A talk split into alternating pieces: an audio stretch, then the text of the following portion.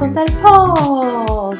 Det här kommer vara fortsättningen på vårt förra avsnitt där vi pratar om våra förlossningar. Och du Madde kan väl ta vid där vi slutade senast? Nej men sen som sagt så hamnade vi på Neo eh, faktiskt där du jobbar idag Angelica. Ja, jag gör ju det. Jag jobbar inte där då, men eh, nu är jag ju där. Så jag vet ju Nu precis.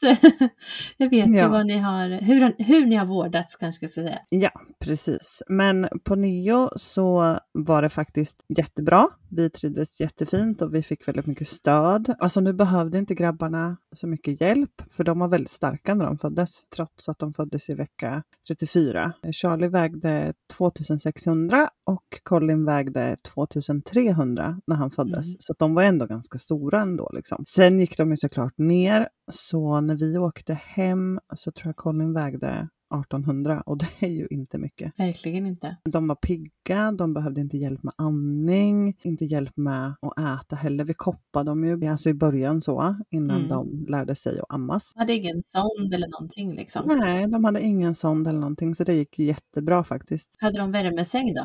Ja, de hade Mm. värmesäng men det kändes lite som att det var kanske lite rutin också. det kändes som att de flesta hamnade lite i värmesäng på Neo. Stämmer det eller? Eh, jo men alltså många gör ju det och många som föds för tidigt behöver ju värmen. Mm. Så, men eh, sen finns det ju de som klarar sig bra utan och kommer ur den ganska fort. Ja, Ja. Det, era grabbar kanske var sådana? Ja, de var snabba. Mm. Sen hade Mm. vi också sånt här, vi hade andningslarm på och där sa de också att ja, men det är lite rutin att vi vill sätta det när de är tidiga liksom och så. Ja, men, så eh, är det. det, alltså, det var ingen fara eller så. Nej men de, man brukar vilja ha dem uppkopplade ett litet tag Ja. för att se liksom så att de inte, Precis. så att de klarar sig. Ja, så det gick bra. Så där var vi fem dagar. Så vi fick ju ett eget rum där med en dubbelsäng och tv och grejer. Det var värsta lyxen.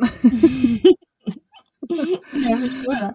Och personalen var väldigt gulliga ska jag säga för att alltså jag var ju fortfarande, jag tillhörde ju BB eller vad man ska säga fortfarande, Mm, även mm. fast jag bodde på Neo. Och den kontakten måste jag ändå säga, den, den var ju typ obefintlig. Jag hade Mm. väldigt, väldigt ont efter den här förlossningen när tvillingarna föddes och det var väl ja, men troligtvis för att ja, men de var tvungna att plocka ut Colin på det brutala sättet ska jag säga. Mm. För att det var ju det var ingen trevlig upplevelse. Sen är jag evigt tacksam läkaren som tog beslutet och gjorde det. Eh, Och Mm. jag känner liksom inte att jag har några traumatiska ja, men men efter det som hände. Sen var det såklart väldigt jobbigt direkt efteråt för att jag var väldigt öm i magen. Och, alltså det var ju tufft på det sättet. Att jag kände, alltså det kändes verkligen som att man hade blivit ja, men lite som en slagpåse, som att någon hade slagit mig i magen. Typ så Ja. kändes det. Ja. Så det var jobbigt. Eh, Så jag hade problem med att gå och sådär efteråt. Men jag fick ju liksom ingen, eh, inget stöd eller ingen vård av, av BB, tyvärr måste jag säga. Men Kom det aldrig någon barnmorska eller eh, så någonsin till dig på Neo? nej, det gjorde faktiskt inte. Jag fick be om det en gång för att jag hade så ont i magen och Ja. jag kände att jag måste ha någon starkare smärtlindring än Panodil. Ja. Och jag frågade även dem på Neo och Neo sa ju att tyvärr, vi- vi, alltså vi skulle jättegärna vilja hjälpa dig och ge dig någonting för att vi ser att du mår väldigt dåligt och att du har väldigt ont. Men tyvärr så har inte vi tillgång till det och vi får ju liksom inte heller. Nej. Det var en kvinna på Neo som gick bort till BB och sa till dem då att nu får ni faktiskt ta och kolla till patienten som ni har som Ja. bor bort hos oss. Och då kom det en tjej, men det var ju typ så här, ja, vi kan inte göra så mycket, du kan få Panodil. Nej, Ja, Ja, helt galet. Ja. där måste jag tyvärr säga var lite dåligt och jag vet inte om det, alltså att det lätt kanske blir så för de föräldrarna som hamnar på NEO som inte ligger på sin avdelning, att där har man liksom inte den direktkontakten med sin patient och att det kanske lätt kan bli att man ramlar lite mellan stolarna då. Jag vet inte hur det ser ut idag på den avdelningen när du jobbar där nu. Nej, alltså när ni låg där så hade ju ni, då var ju ni på andra våningen där uppe. Det var ju på samma avdelning tror jag. Jag tror att den låg liksom längst bort i korridoren då. Låg förlossningen på samma våningsplan då? Nej, som på Neo alltså. Det låg på samma, alltså BB låg på samma Ja. avdelning som Neo minns jag. För jag vet att det bara var en korridor Men emellan. förlossningen låg inte där va? Nej, det gjorde den inte. Nej. Just det. För vi har ju förlossningen vägg i vägg nu Mm. när de har byggt om för några år sedan. Och jag tycker ändå, nu jobbar ju inte jag förr där när det var på gamla avdelningen, men som det är nu så tycker jag ändå att det funkar bra. Vi, de kommer stup i kvarten till mammorna som Ja, ligger men hos oss. skönt. Då har det ändå hänt någonting där, liksom. Att det har blivit en bra utveckling. Verkligen. Och de, vi är så pass nära varandra, både när det händer någonting på förlossningen så kan vi springa dit väldigt fort, mycket fortare Mm. än vad det var förut. Mm. Så att jag tror ändå att det har blivit bättre och det hoppas jag att våra patienter upplever. Ja, men det är jätteskönt att höra, för det upplevde jag var väldigt Mm. tufft när man varit lite, men lite glömd i det hela.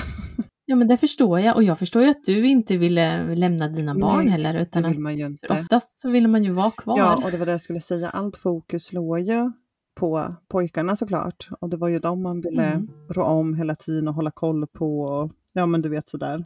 Ja, såklart. Men eh, det, var, det var tufft efteråt. Eh, sen har jag Ja, ägt jag. och fått fler barn efter den förlossningen. Så även om det var inte en förlossning som jag önskar någon annan eh, så gick det ju bra. Och jag har ju uppenbart Ja, verkligen. lyckats. Inte bli patrik. Nej men precis, exakt. Nej, det har du inte blivit. Och då tänker man ju så här, hur kändes det då nästa förlossning? Alltså, tänkte, hade du som jag då som är lite nervös för att det ska gå för fort nu? Det känns ju lite banalt. Ja, nej men alltså jag, jag måste nog säga att jag kände att efter tvillingförlossningen så klarar jag allt. Lite så tror jag. Mm. Så att jag kände liksom ingen oro överhuvudtaget. Och Tuvali låg ju faktiskt också i säte ganska länge innan hon vände sig i magen. Och det var liksom Aha. inget som jag kände var, var jobbigt just då. För jag tänkte att nej, men det här har jag, alltså blir det så så blir det så. Och det funkar alldeles utmärkt att föda i säte. Och Det är bara ett barn. Ja men precis och sen är det så här också, det var inte, om jag ska vara riktigt ärlig, själva utdrivningsskedet känns inte annorlunda på något sätt för att bebisen kommer med rumpan före. Jag skulle nästan säga att det var liksom nästan enklare. Usch nu kanske jag är dum som säger så för så är det kanske inte egentligen men för mig så, så kändes det nästan som att det var, ja, nej men inga, Ja. inga problem liksom. Nej. Men skönt ändå och skönt för dig att du har, för du har ju inte snittats en enda gång så det är ju väldigt, Nej. väldigt tur har du haft kan man säga. Och coolt att du kan föda i säte. Ja, nej men jag har inte snittats någon gång och det, om jag har haft några katastroftankar överhuvudtaget som man faktiskt kan ha när man är gravid och när det närmar sig förlossning, Mm. när man är orolig och tänker mycket och så, så har väl Mm. egentligen kejsarsnitt varit det värsta scenariot som skulle kunna hända för mig för att jag har verkligen Ja. inte velat uppleva det. Nej, jag vet. Det, det känns tufft. Man ska behöva Ja. liksom. Sen är det såklart bra att det finns, för jag menar, händer det någonting, barnet måste ut fort, eh, mamman mår dåligt, vad som helst, så är det ju helt fantastiskt att det faktiskt finns en möjlighet att kunna plocka ut barn genom kejsarsnitt. Eller hur? Ja. Svinbra och de är ju sjukt eh, snabba skulle jag säga. Mm. Alltså de kan ju verkligen fixa detta fort. Mm. Så att, ja, jag tycker det är jättebra såklart att det finns. Sen Ja. skulle jag också vara väldigt skärrad. Där ska jag inte sticka Ja. under stolen om. Jag skulle vara nervös för det. Men så är det kanske med allt som man inte har gjort å andra sidan. ja, visst är det Vi det. vet ju inget annat. Nej, det är väl så. Men sen ska jag tillägga att det är ju tur att, att det faktiskt inte varit kejsarsnitt när tvillingarna föddes. För att jag hade nämligen skrivit under papper på att om det blir ett kejsarsnitt så vill jag att ni steriliserar mig. Nej, Och det var papper. jo, det var papper. hade du som- gjort det? Ja, det hade jag gjort. Det var papper jag fyllde i hos barnmorskan. Jag var ju 26-27 var jag eh, när jag fick mina tvillingar och då är man ju inte så gammal. Och då måste, Nej. då måste det skickas till Socialstyrelsen och sen ska det godkännas så att det är okej att man ja, men steriliserar sig. Och jag hade fått det godkänt. Och det pappret, det? ja, och det pappret var jag tvungen att ha med mig till förlossningen så att jag hade faktiskt det Mm. liggandes i en väska i bilen för att jag liksom inte skulle glömma att ta med det om det skulle bli kejsarsnitt. ja men gud vad sjukt alltså. Men Ja. vilken tur ändå då. För att då hade det ju varit x antal barn som inte Ja, hade funnits. ja. Hemska tanke! Ja, eller hur? Det är Shit. lite konstigt när man tänker så. Men skulle du våga sterilisera dig idag? Ja, alltså våga skulle jag väl göra, absolut. Du som är så rädd för allt.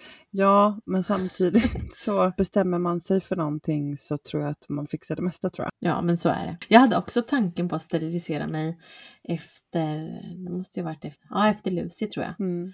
Men... eh, det var ja. ju tur att inte du gjorde det. Nej, men man kan väl ändå komma fram till att ingen förlossning behöver vara den andra lik. Även om man har väldigt många förlossningar som kanske är lika varandra så behöver det inte bli samma sak nästa gång. Nej men så är det ju faktiskt och du är ju ett levande bevis på detta. Att det faktiskt kan vara olika, du som har så många barn. Ja, jag har ju också lite perspektiv från andra sidan också. Även om jag har fött väldigt många barn så har ju jag varit med på en av mina äldsta vänners förlossningar när hon fick sitt första barn. Och, och hon har ju faktiskt också varit med när jag har fått barn. Ja, men vad roligt ändå att, att ni båda har fått se. ja, men precis. Nej, och det är också en liten solskenshistoria, för att det är ju inte alltid självklart att man kan bli gravid och få egna barn. Hon försökte skaffa barn i över 10 år, 15 år. Mm. Efter alla dessa år så bestämde hon sig för att nej, nu, nu, nu får det vara bra. Eh, jag kommer inte få några barn och jag accepterar det i samma veva så väntar jag då mitt tredje barn eh, och jag var ensamstående då och det var helt och hållet mitt egna val att jag var där. Då frågade jag henne om hon ville vara med och eftersom då hon inte kunde få egna barn så var ju det för henne jättestort att hon fick känna att hon fick vara så nära den här upplevelsen ändå som hon hade intalat sig själv och accepterat för den delen att hon inte skulle få uppleva. Så hon var med när Ville föddes och mm. hon fick hålla Ville och klippa Villes navelsträng och sådär.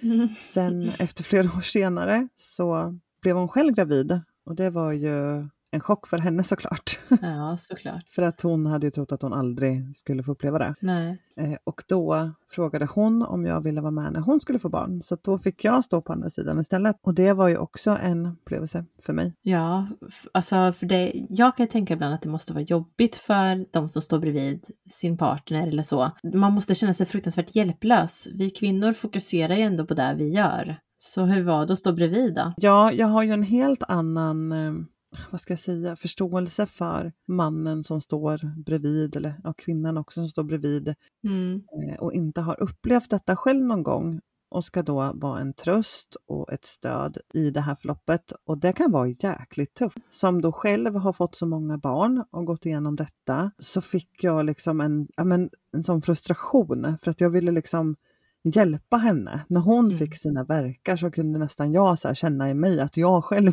ville krysta liksom, ja, på något konstigt sätt. Det är svårt ja. att förklara men samtidigt så kunde jag också förstå hennes känslor eh, och hennes tankar på mm. ett sätt som jag tror ändå vi kvinnor blir väl, väldigt sammankopplade eh, via den här upplevelsen att få barn. Har man fött barn en gång så förstår man ju verkligen. Mm. Det är lite ja. svårt att förstå innan man har gjort det, liksom vad det faktiskt innebär. Ja, verkligen, absolut. Mm. Sen är man inte, det finns ju, jag har ju haft en barnmorska som har förlöst mig som inte själv har barn. Mm. Och hon mm. var ju en helt fantastisk barnmorska för det, ja, även fast ja, hon inte hade egna barn. Så att man behöver ju inte vara, vara, vara sämre på något sätt, det är inte det jag säger, men jag tror Nej. ändå att när man har upplevt någonting väldigt stort, för det är det största i livet enligt mig, så mm. tror jag att man får en annan koppling och en annan förståelse för varandra i den situationen. Men jag tror också så här, när det är som tuffast och man känner att man vill ge upp så får man ju hela tiden försöka ha ett mindset som är positivt. Med varje verk så kommer man närmare sitt barn. Vid varje smärta så kommer du närmare ditt barn. Mm. Nej, men att man försöker ha det som ett mantra när det är som tuffast. Ja. Och att man verkligen tänker på andningen. Andningen gör så mycket. Verkligen. Jag hade inte klarat min bilresa in till US utan min andning kan jag säga. Nej, nej men faktiskt. Nej, absolut inte. Den betyder massor, verkligen alltså. Har alla dina förlossningar varit positiva? Har du haft en positiv känsla efter varje förlossning? Ja, men det har jag nog ändå haft faktiskt, måste jag säga. Det har jag nog. Sen är det Lines som jag tycker var svår att landa i. Den var, mm. den var tuff efteråt. För att det gick så fort då? För att det gick så fort att jag inte hann med. Jag kom bara dit in och sen bara föddes hon och det var ju fantastiskt. Mm. Allt jättebra, inga konstigheter så. Men efteråt så malde det ju väldigt mycket om. om tänk om, tänk om. Väldigt mycket tänk mm. om liksom. Fick du prata om det här med barnmorskan efteråt? Känner du att du har fått prata av dig och att du har fått bearbetat det jobbiga? Jo, men det tycker jag väl att jag har ändå. Så det tog tid och jag pratade även med BVC faktiskt om detta. Och det var Mm. nog hon som sa det är okej att älta. Du måste älta detta. Då ältade jag lite till. För ibland tänker jag så här att men herregud, släpp detta nu. Det gick ju Mm. bra, men Mm. det var lite svårt. Men hon sa att jag skulle älta och försöka att varje ältande skulle avslutas positivt. Att det gick ju ändå bra liksom. Och det, det hjälpte faktiskt mig massor. Skönt. Så det var väldigt skönt. Så, men annars de andra, alltså allt är ju positivt. Det har ju gått bra. Eh, men det är Lines förlossning som var den som gjorde att jag inte riktigt hann med och det är ju, de andra är ändå gått bra liksom. Och där ser man ju också hur viktigt det är i ens upplevelse att man har något positivt. Mm. Alltså det kommer ju, nu, nu har det kommit positiva saker ur detta, men man kanske förstår också hur skör situation det är för att man faktiskt ska tycka att någonting är så jobbigt efteråt. Bara en sån Ja. sak som att det gick väldigt fort. Det det är Mm. typ kanske alla kvinnors dröm egentligen. Ja, jag Men- vet. men det har jag ju också känt. Ja men precis, men för dig så känns det tufft och då blir det en stor grej. För det här Mm. är ju en upplevelse som är, alltså det går ju inte att göra om, du kan ju inte liksom spela om det här utan Nej. this is it liksom. Ja, så är det. Men jag tänkte ju mycket om, hade jag kunnat göra något annorlunda? Hade jag gjort si? Hade jag Mm. gjort så? Men jag hade ju inte kunnat göra någonting annorlunda. Det liksom Nej. small ju till då på morgonen och då, vi åkte ju så fort vi bara kunde. Ja. Man kan ju inte göra så mycket mer. Min fjärde förlossning med Lucy, den var ju också helt fantastisk för att då tog jag ju emot henne själv. Det var ju en dröm Mm. alltså. Att hinna, det var ju helt fantastiskt. Du liksom fångade henne själv. Ja, precis. Barnmorskan sa det när jag kom dit. När jag kom in på rummet där så sa hon, ja men du har ju fött i ganska många olika ställningar och hur vill du föda idag? Och jag bara, jag vet inte. Ingen aning. Bara bebisen kommer ut liksom. Hur, Eh, hur vill du göra idag då? Igår ja. gjorde du så. nu är det här nummer fyra, herregud, du vill göra På nu. rullande band. Ja men typ så. Och då sa jag att jag inte visste och då sa hon till mig så här, skulle du vilja ta emot henne själv? Och då tittade Ja. jag på henne och sa, nej men äh, nej, eller va? Eller vad, vad, vad menar du nu? Ja men skulle du vilja ta emot din Mm. bebis själv? Alltså det är inte så att jag går ut härifrån, jag är ju här sa hon och skrattade. Jag bara, jo men gud vad Ja. läskigt. Och jag sa att jag kan inte ta det beslutet nu. Nej men det är ingen fara, vi tar det sen som det kommer. Och hon var så himla fantastisk för att eh, hon hjälpte mig liksom att göra det och sa till mig. Och man, det var så himla magiskt att när jag tog tag liksom i, i bebisen så bara kände man ju hur hon gled ut liksom. Att magen vart tom. Just det, men då hann du inte med lustgasen då? Jo, det hann jag med innan. den hann jag med innan. Ja, men den förlossningen, herregud, den var jag faktiskt inne i, hör och häpna nu, en timme och 20 minuter på förlossningen. Men alltså hade själva huvudet kommit ut då? Mm, det hade jag krystat ut först. Och sen hann du då med att liksom fånga din bebis efter det? Mm, Fantastiskt. det var häftigt, det måste jag säga. Riktigt häftigt. Jag har ju sådana racerförlossningar då, så att när huvudet har kommit ut så kommer hela kroppen på en gång. Så var det med Lina, så att Ja. jag vet ju inte. Men jag har upplevt det en gång i alla fall och därför känns ju faktiskt väldigt kul. Jag fick faktiskt frågan när vi fick just nu? Om Ja. jag eh, ville ta emot honom. Men jag hade faktiskt så, alltså jag fick så ont när han föddes. Jag hade en sån smärta i min rygg som jag aldrig faktiskt tidigare upplevt med de andra barnen. Nej. Och det här har vi pratat om lite du och jag. Ja. Eh, Det kanske berodde på att han snurrade lite när han kom ut. Jag hade jättegärna velat ta emot honom. Nu hann jag inte det i alla fall för att när huvudet väl var ute så kom hela han. Så att jag hade liksom inte hunnit ändå. Men hon frågade mig innan om jag ville ta emot. Mm. Men då hade jag masken på mig och sa bara nej, nej, nej, nej, nej. Det här går jättefint. Jag håller min mask. Ja, precis. Jag håller den. Jag släpper den inte. nej, precis. Man, man är ju lite rolig när man andas in detta. Ja, men det är man ju faktiskt. Ja, jag, jag lät ju som Billy Öhman då när jag hade den här masken på mig och de skrattade hela tiden. Eh, jag sa ju då, gud förbannat, Det gjorde så ont liksom.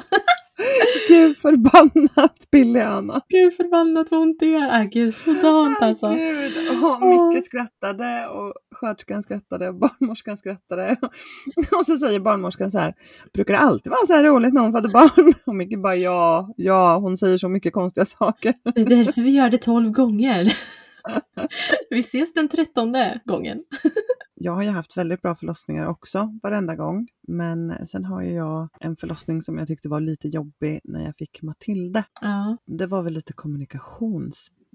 Ja, vad ska jag säga? Missförstånd kanske. Eh, Mm. Vi hade ingen bra kommunikation, jag och barnmorskan alls. Jag tyckte inte hon lyssnade på mig och hon skrev ju faktiskt ut mig bara några minuter innan Matilda föddes. Från förlossningen alltså.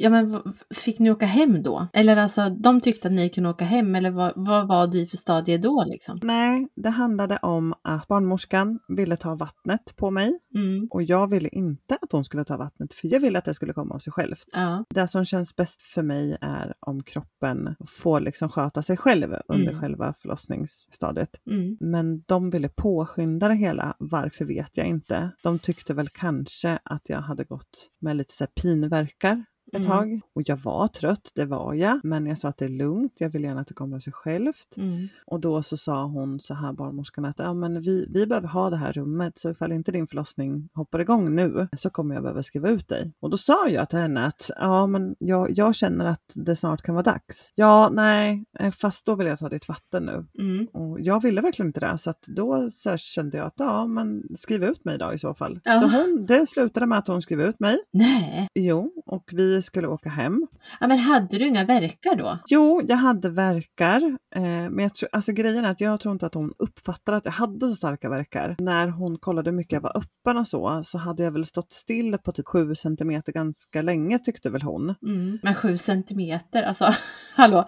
Ja, nej men precis, det är ju ändå ganska mycket och jag hade fått ganska många barn innan men Ja. hon, hon ville verkligen ta vattnet och jag ville inte det. Nej. Och jag är så glad idag att jag stod på mig, Mm. trots att det blev lite panik sen. Men jag är så glad att jag stod på mig, att jag ville, jag ville göra det som jag ville Ja, och att hon inte fick köra över det. nej, självklart Men inte. i alla fall, vi, vi blev utskrivna. Mm. Eh, vi hamnade på en eh, sån, eh, vad heter det, BB?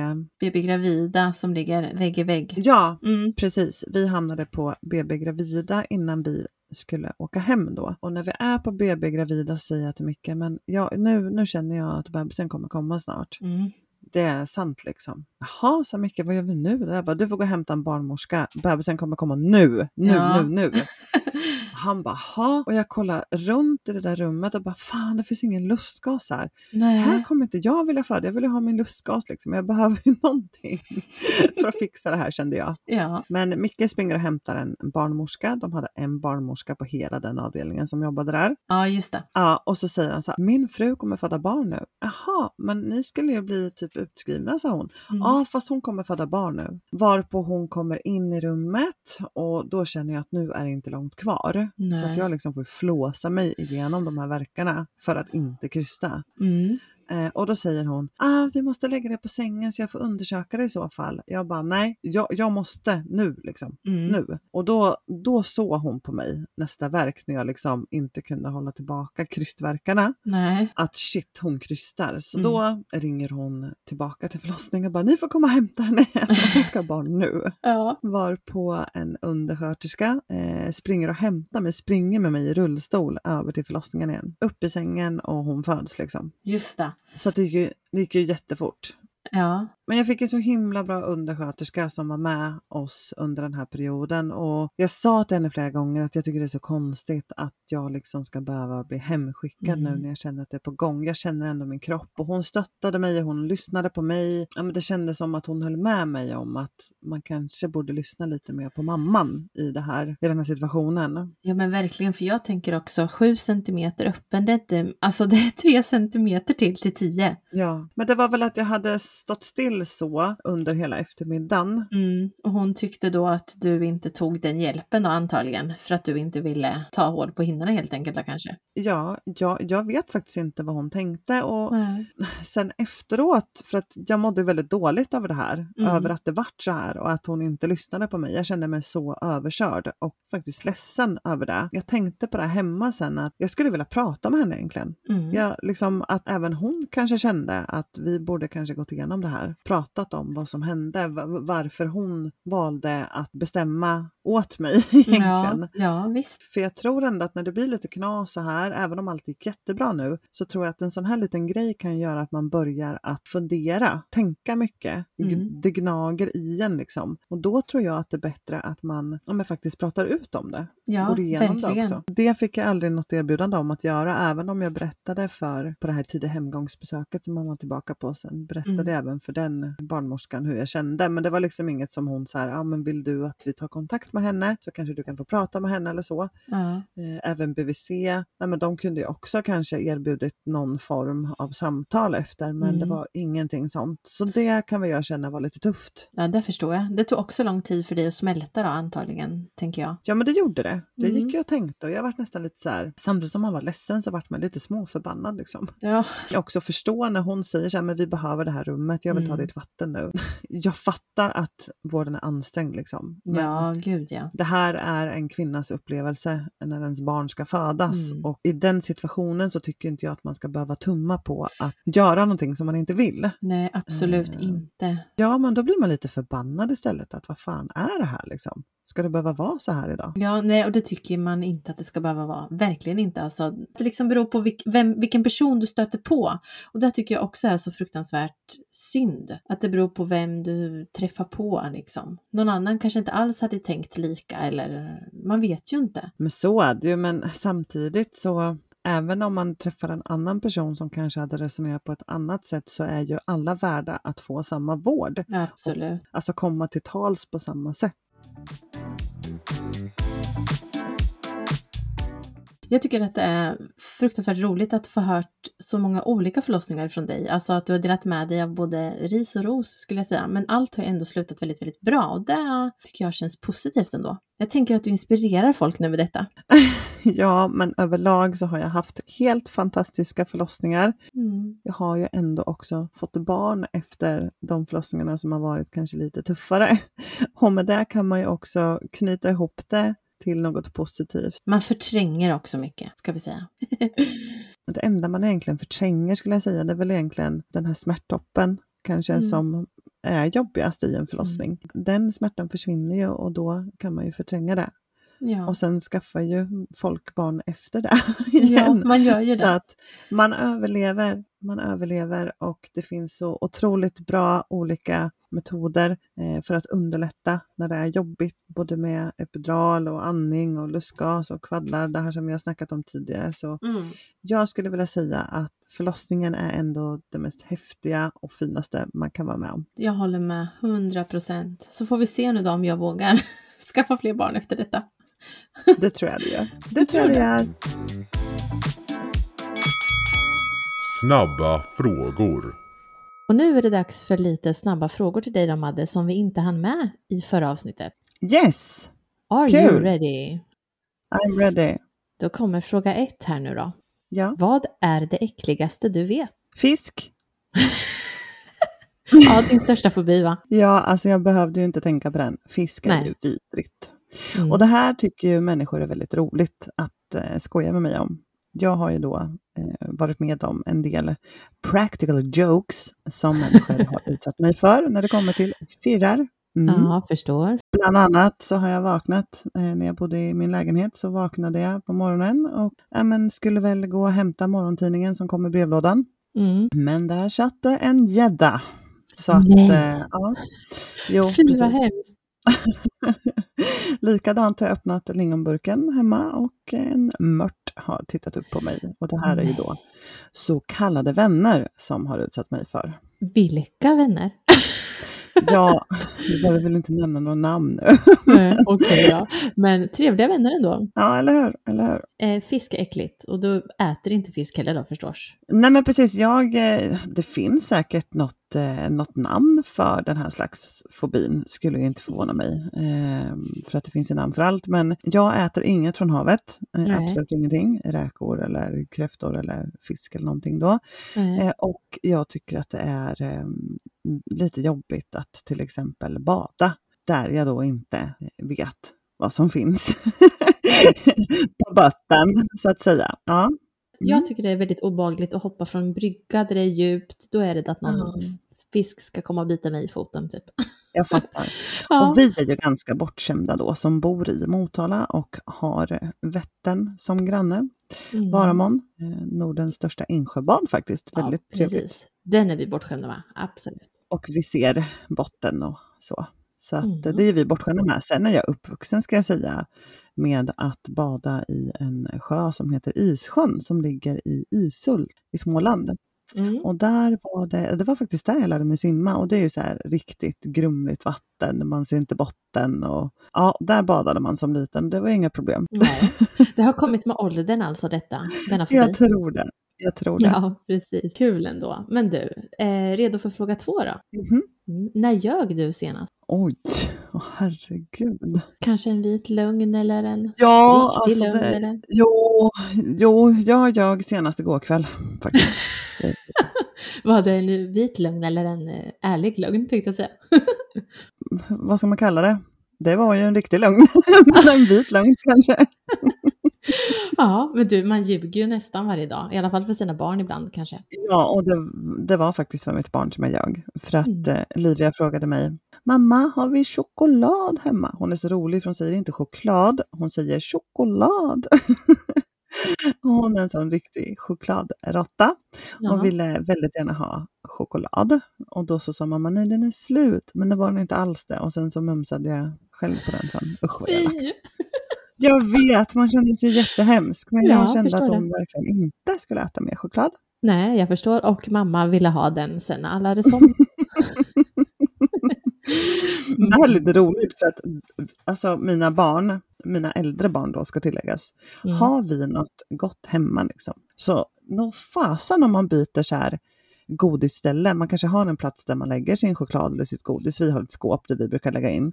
Mm. Eh, sen har ju de här grejerna försvunnit ibland titt som tätt. Och så frågar man barnen, vem var det som tog min choklad? Ja, Ah, inte jag. Det är liksom ingen som vill erkänna då. nej. Samtidigt så vet ju vi, skulle jag säga, till 99 procent eh, vem det brukar vara.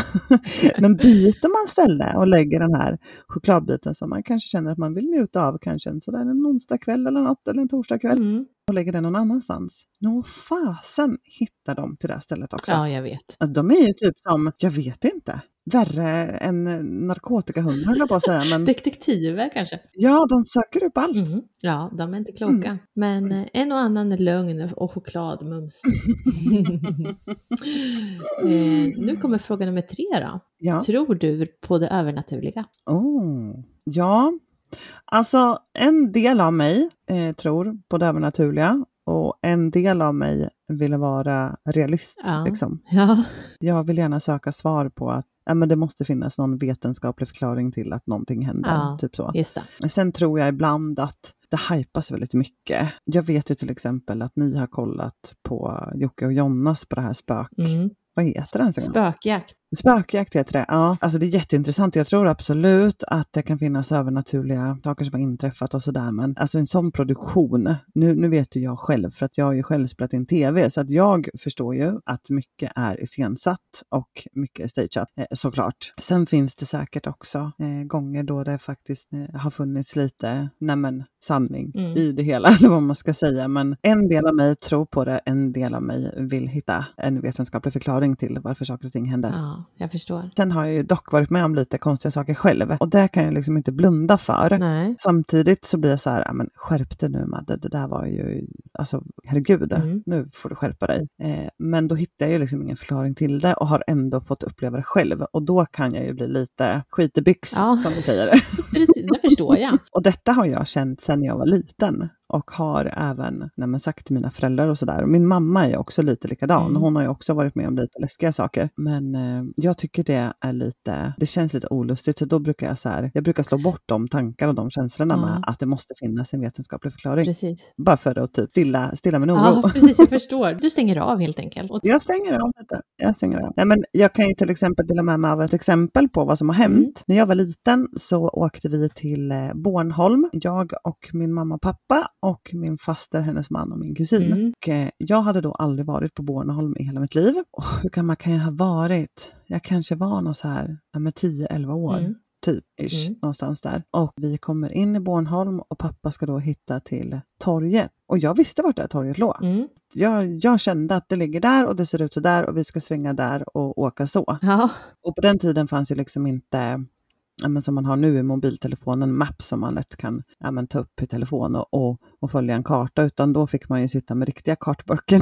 och titta. på medeltiden. Ja, men lite så. Det låter som man pratar för hundra år sedan. Nej, men jag förstår. Men i alla fall, så, mm, pappa satt och kollade den här kartboken och jag var väldigt på så här och tjatade på mamma och pappa från baksätet att men åk upp här och sen svänger ni där och sen åker ni dit, det ser ut så där och så där. Mm. Och mamma liksom bara tittade på mig och sa, men nu får du sluta liksom, struntprat, så sluta tjata. Hon vart för lite irriterad på mig kan jag tänka mig Ja. av mitt tjat. Ja.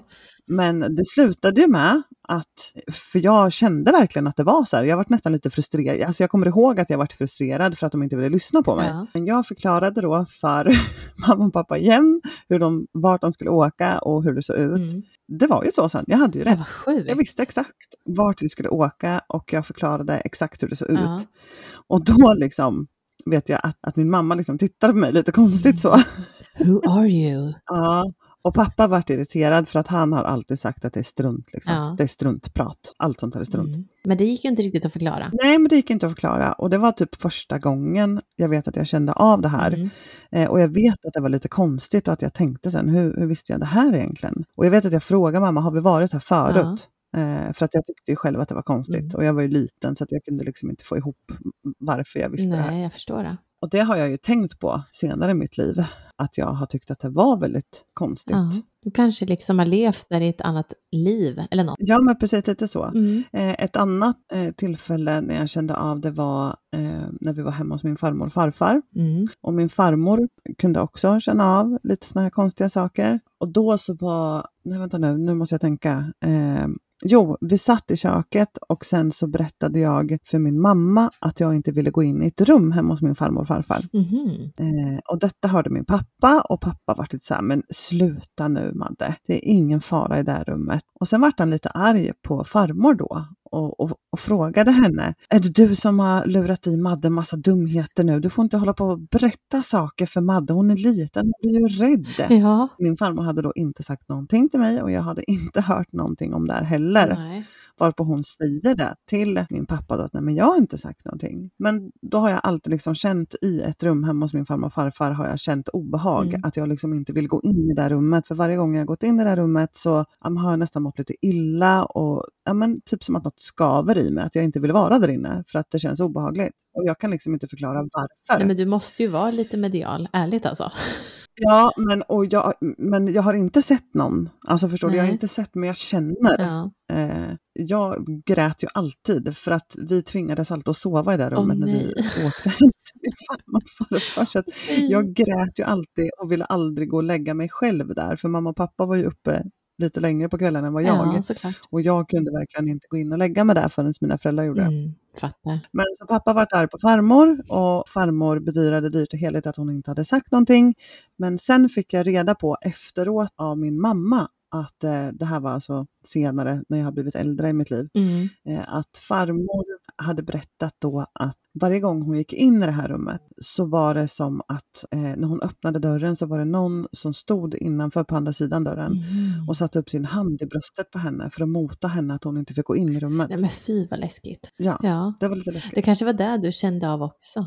Ja, men, mm, men hon kände verkligen att någon satte sin hand i bröstet på henne och stoppade henne Ja. från att gå in i det här rummet. Och hon brukade sitta där inne och skriva. Hon skrev väldigt mycket sagor och berättelser. Hon var, hon var väldigt sådär kreativt lagd. Mm. Hon eh, tavlor och var en konstnär på det sättet.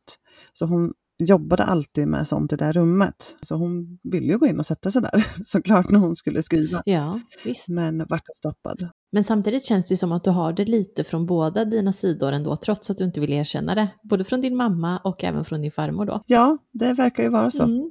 Spännande då. Vi kanske ska prata mer om detta. Ja, och jag, alltså jag kan ju känna av saker ibland när jag är på vissa ställen och så. Och jag kan ju fortsatt känna igen mig på ställen ibland där jag inte alltså minns att jag har varit Ja. någon gång. Och då tänker jag så här, men det är väl en sån där déjà vu liksom, som man kan uppleva ibland. Har du känt den någon Ja, gång? det har jag gjort. Absolut. Mm. Ja, eh, och då har jag liksom intalat mig att det måste vara en sån déjà vu. Ja. Det är liksom hjärnan som lurar mig lite. Men samtidigt så är vissa saker oförklarliga så man vet ju inte. Nej, gud vad spännande. Ja, Då kommer nu fråga nummer fyra då. yes. Vad föll du för hos Micke? Hans röst. Är det sant? ja, det är faktiskt sant. Det var ju väldigt snabbt svarat också. Det var ju liksom ingen tvekan. Nej, Nej. jag föll för hans röst faktiskt, helt och hållet om jag ska vara ärlig. Mm. Jag sökte ju jobb där Micke jobbade och han var butikschef där. Ja. Och eh, första kontakten vi hade var ju då via telefon. Han ringde mig och berättade att eh, han ville att jag skulle komma på en intervju. Mm. Då några veckor senare så var jag där på intervju. Då var det han och så var det ja, men en chef över honom också Ja, som var med på den här intervjun. Men tänkte du redan då när du pratade med honom första gången i telefon att shit vilken snygg kille, det här låter som att det verkar vara. Ja, nej, men han hade så här varm, ganska mörk röst. Mm. är väldigt så trygg i sin röst. Ja. Och då tänkte jag, gud, vilken, han lät ju spännande. Honom vill jag ha många barn med, tänkte du. ja, jag har liksom aldrig känt så innan Nej. att jag har eh, fallit för, någon, för någons röst. Liksom. Nej, häftigt. Och sen så träffades ju vi på det där mötet och då, ja, men då kände jag väl inget speciellt sådär. Liksom. Nej. Jag fick inte riktigt ihop kanske rösten med han, så, för det, det tog ju ett tag. Ja. Men sen så pratade vi, så ringde han upp mig igen sen och berättade att jag hade fått den tjänsten som jag var på intervju på. Mm. Och då hörde jag ju rösten igen, liksom. Mm. Och kände samma sak, att hmm, Men en följdfråga nu då. Vem Ja. tog initiativet till sen att det vart en dejt då? mhm. ja, det här kan, det här kan jag och Micke tjafsa lite om. För att han Aha. hävdar att det var jag och jag hävdar att det var han bestämt. så vi får väl låta det vara osagt. All right, all right. Ja, mm, du kan ju komma tillbaka när ni har kommit överens. Mm. Vi kanske kan bjuda in Micke i våran podd, så kan vi fråga honom. Jag skulle faktiskt vilja höra Mm. hela hans version av detta. Jag kan fråga ut honom, inga problem. eh, nu ska du få den sista frågan för idag då. Mm. Beskriv din konstigaste craving du har haft som gravid. Oj, ja, det skulle väl vara att eh, överdosera typ sköljmedel. Är det sant? Tvätta, alltså Mm. du gjorde det när du tvättade kläder alltså? Eller gick du och luktade på sköljmedel? Jag gick och luktade på sköljmedel och även skurmedel. Ajax original. Alltså my fucking god vad det luktar gott Nej, men- alltså. Gud! Mm. Ja, det här är konstigaste ändå. Alltså du vet, verk, verkligen så här, jag kunde gå, jag fick nästan abstinens om jag inte fick lukta på Ajax liksom. Ja, jag fattar. Jag kan ju bara relatera till min is då som jag har haft, för där kunde jag ju få abstinens för. Mm, ja men den har jag också haft och den har vi också svaret på varför man faktiskt är lite um, sugen på is som gravid. Ja, kan inte du dela med dig? För det här har ju du berättat för mig varför och du är ju på mig stup i kvarten om vi äter Mm. is efter att vi har varit gravida. Så säger du, det beror på det här. Ja, grejen är att det var faktiskt min son Ville. Jag vet inte hur han kom på detta, men han var väl så trött på att jag hela tiden gick och knaprade på isbitar, för man låter ju typ som en iskrossa när man går omkring Ja. och bara hela tiden. Vi måste ju förklara nu att det viktiga Mm. är ju att man stoppar in en ganska stor bit is och biter sönder. Alltså det är ju Ja, så man, gott. ja, man ska verkligen tugga på is. Och det här gjorde ju jag typ dygnet runt. Jag kunde ligga i Mm. sängen och så var jag tvungen att ha en mugg på nattduksbordet så jag kunde ligga och tugga på is innan jag skulle somna. En mugg i bilen. Ja, en mugg i bilen om man skulle åka någonstans. Det, det, det gick ju till och med så långt så att jag köpte en hel påse med is på ICA till exempel som jag kunde ha med mig. Hade du med dig till stranden? Kommer du ihåg det? Jag var så lycklig när du kom med, när vi möttes på stranden och vi hade is. Och du bara, Jag jag har is med mig. Ja, underbart. Nej, men så att Ville vart väl lite trött på det här fenomenet och tog då reda på att om man har ett sug på att tugga is så beror det troligtvis på att du har em, dåliga järnvärden, vilket då också har stämt på mig för att jag har ju haft extremt dåliga järnvärden, speciellt under graviditeten men även efter när jag var så himla dålig, du vet när jag var så himla sjuk. Ja. Jag fick en sån obalans i kroppen för att det här cravinget höll ju kvar sig liksom, efter förlossning, graviditet och allting. Jag var väldigt långt efter på dig ju. Jag är jättelångt efter och det Mm. berodde på att jag typ gick med ett järnvärde på kanske du vet så här 80, 60. Ja, Mm. fattar. Inte så konstigt då. Nej, och när det var som värst så var jag ju typ nere på 40 tror jag, om inte ännu lägre. Jag var, alltså, det var ju jättelågt då. Men då Ja, fick gud. de ju sätta in massa medikamenter så att jag skulle må bättre. Och då försvann Mm. ju, alltså med att jag åt alla tillskott och så, B12 och allt vad det var, så försvann ju också den här cravingen. Gud vilka roliga frågor du kom med den här gången. jag var inte förberedd, men jag svarade ganska fort ändå, så det var ju ändå ganska, ganska bra frågor. Ja, nu låter det som att vi brukar vara förberedda. Det är vi ju faktiskt inte. Nej men det är vi ju inte. Men, nej, men nu kunde man nästan tro att jag var det eftersom jag svarade så snabbt. Men det var ju så här klockrena ja. frågor som jag hade direkta svar på. Det var bra. Ja, mycket bra. Du ser, du ser. Ja. Och jag tror att eh, de här svaren tycker jag att vi ska utveckla framöver för att det fanns ju mycket mer att höra. Alltså det här med det mediala tycker jag faktiskt är väldigt, väldigt spännande. Så där vill jag ändå, ja, jag tycker du kanske ska... Vi borde bjuda med någon som är lite medial på riktigt, som kanske jobbar med detta. Fatta vad spännande, som kanske kan ta reda på hur medial du faktiskt är. Jag vet ju att man kan öppna upp och man kan stänga och allt möjligt. Herregud, så det här... vad spännande. Ja. ja, så sitter jag här lite tu tudelad och undrar egentligen om det är möjligt. ja, men precis. Jag tror, att, jag tror på det. Ja. Jag gör det. Mm, det tycker jag. Men eh, tack för ett grymt snack och för att du har delat med dig av alla dina underbara förlossningar. Ja, men du också ju. Herregud. Och sen hoppas vi på att det kommer en sexa snart då. you wish. vi hörs då. Puss och kram! Puss och kram!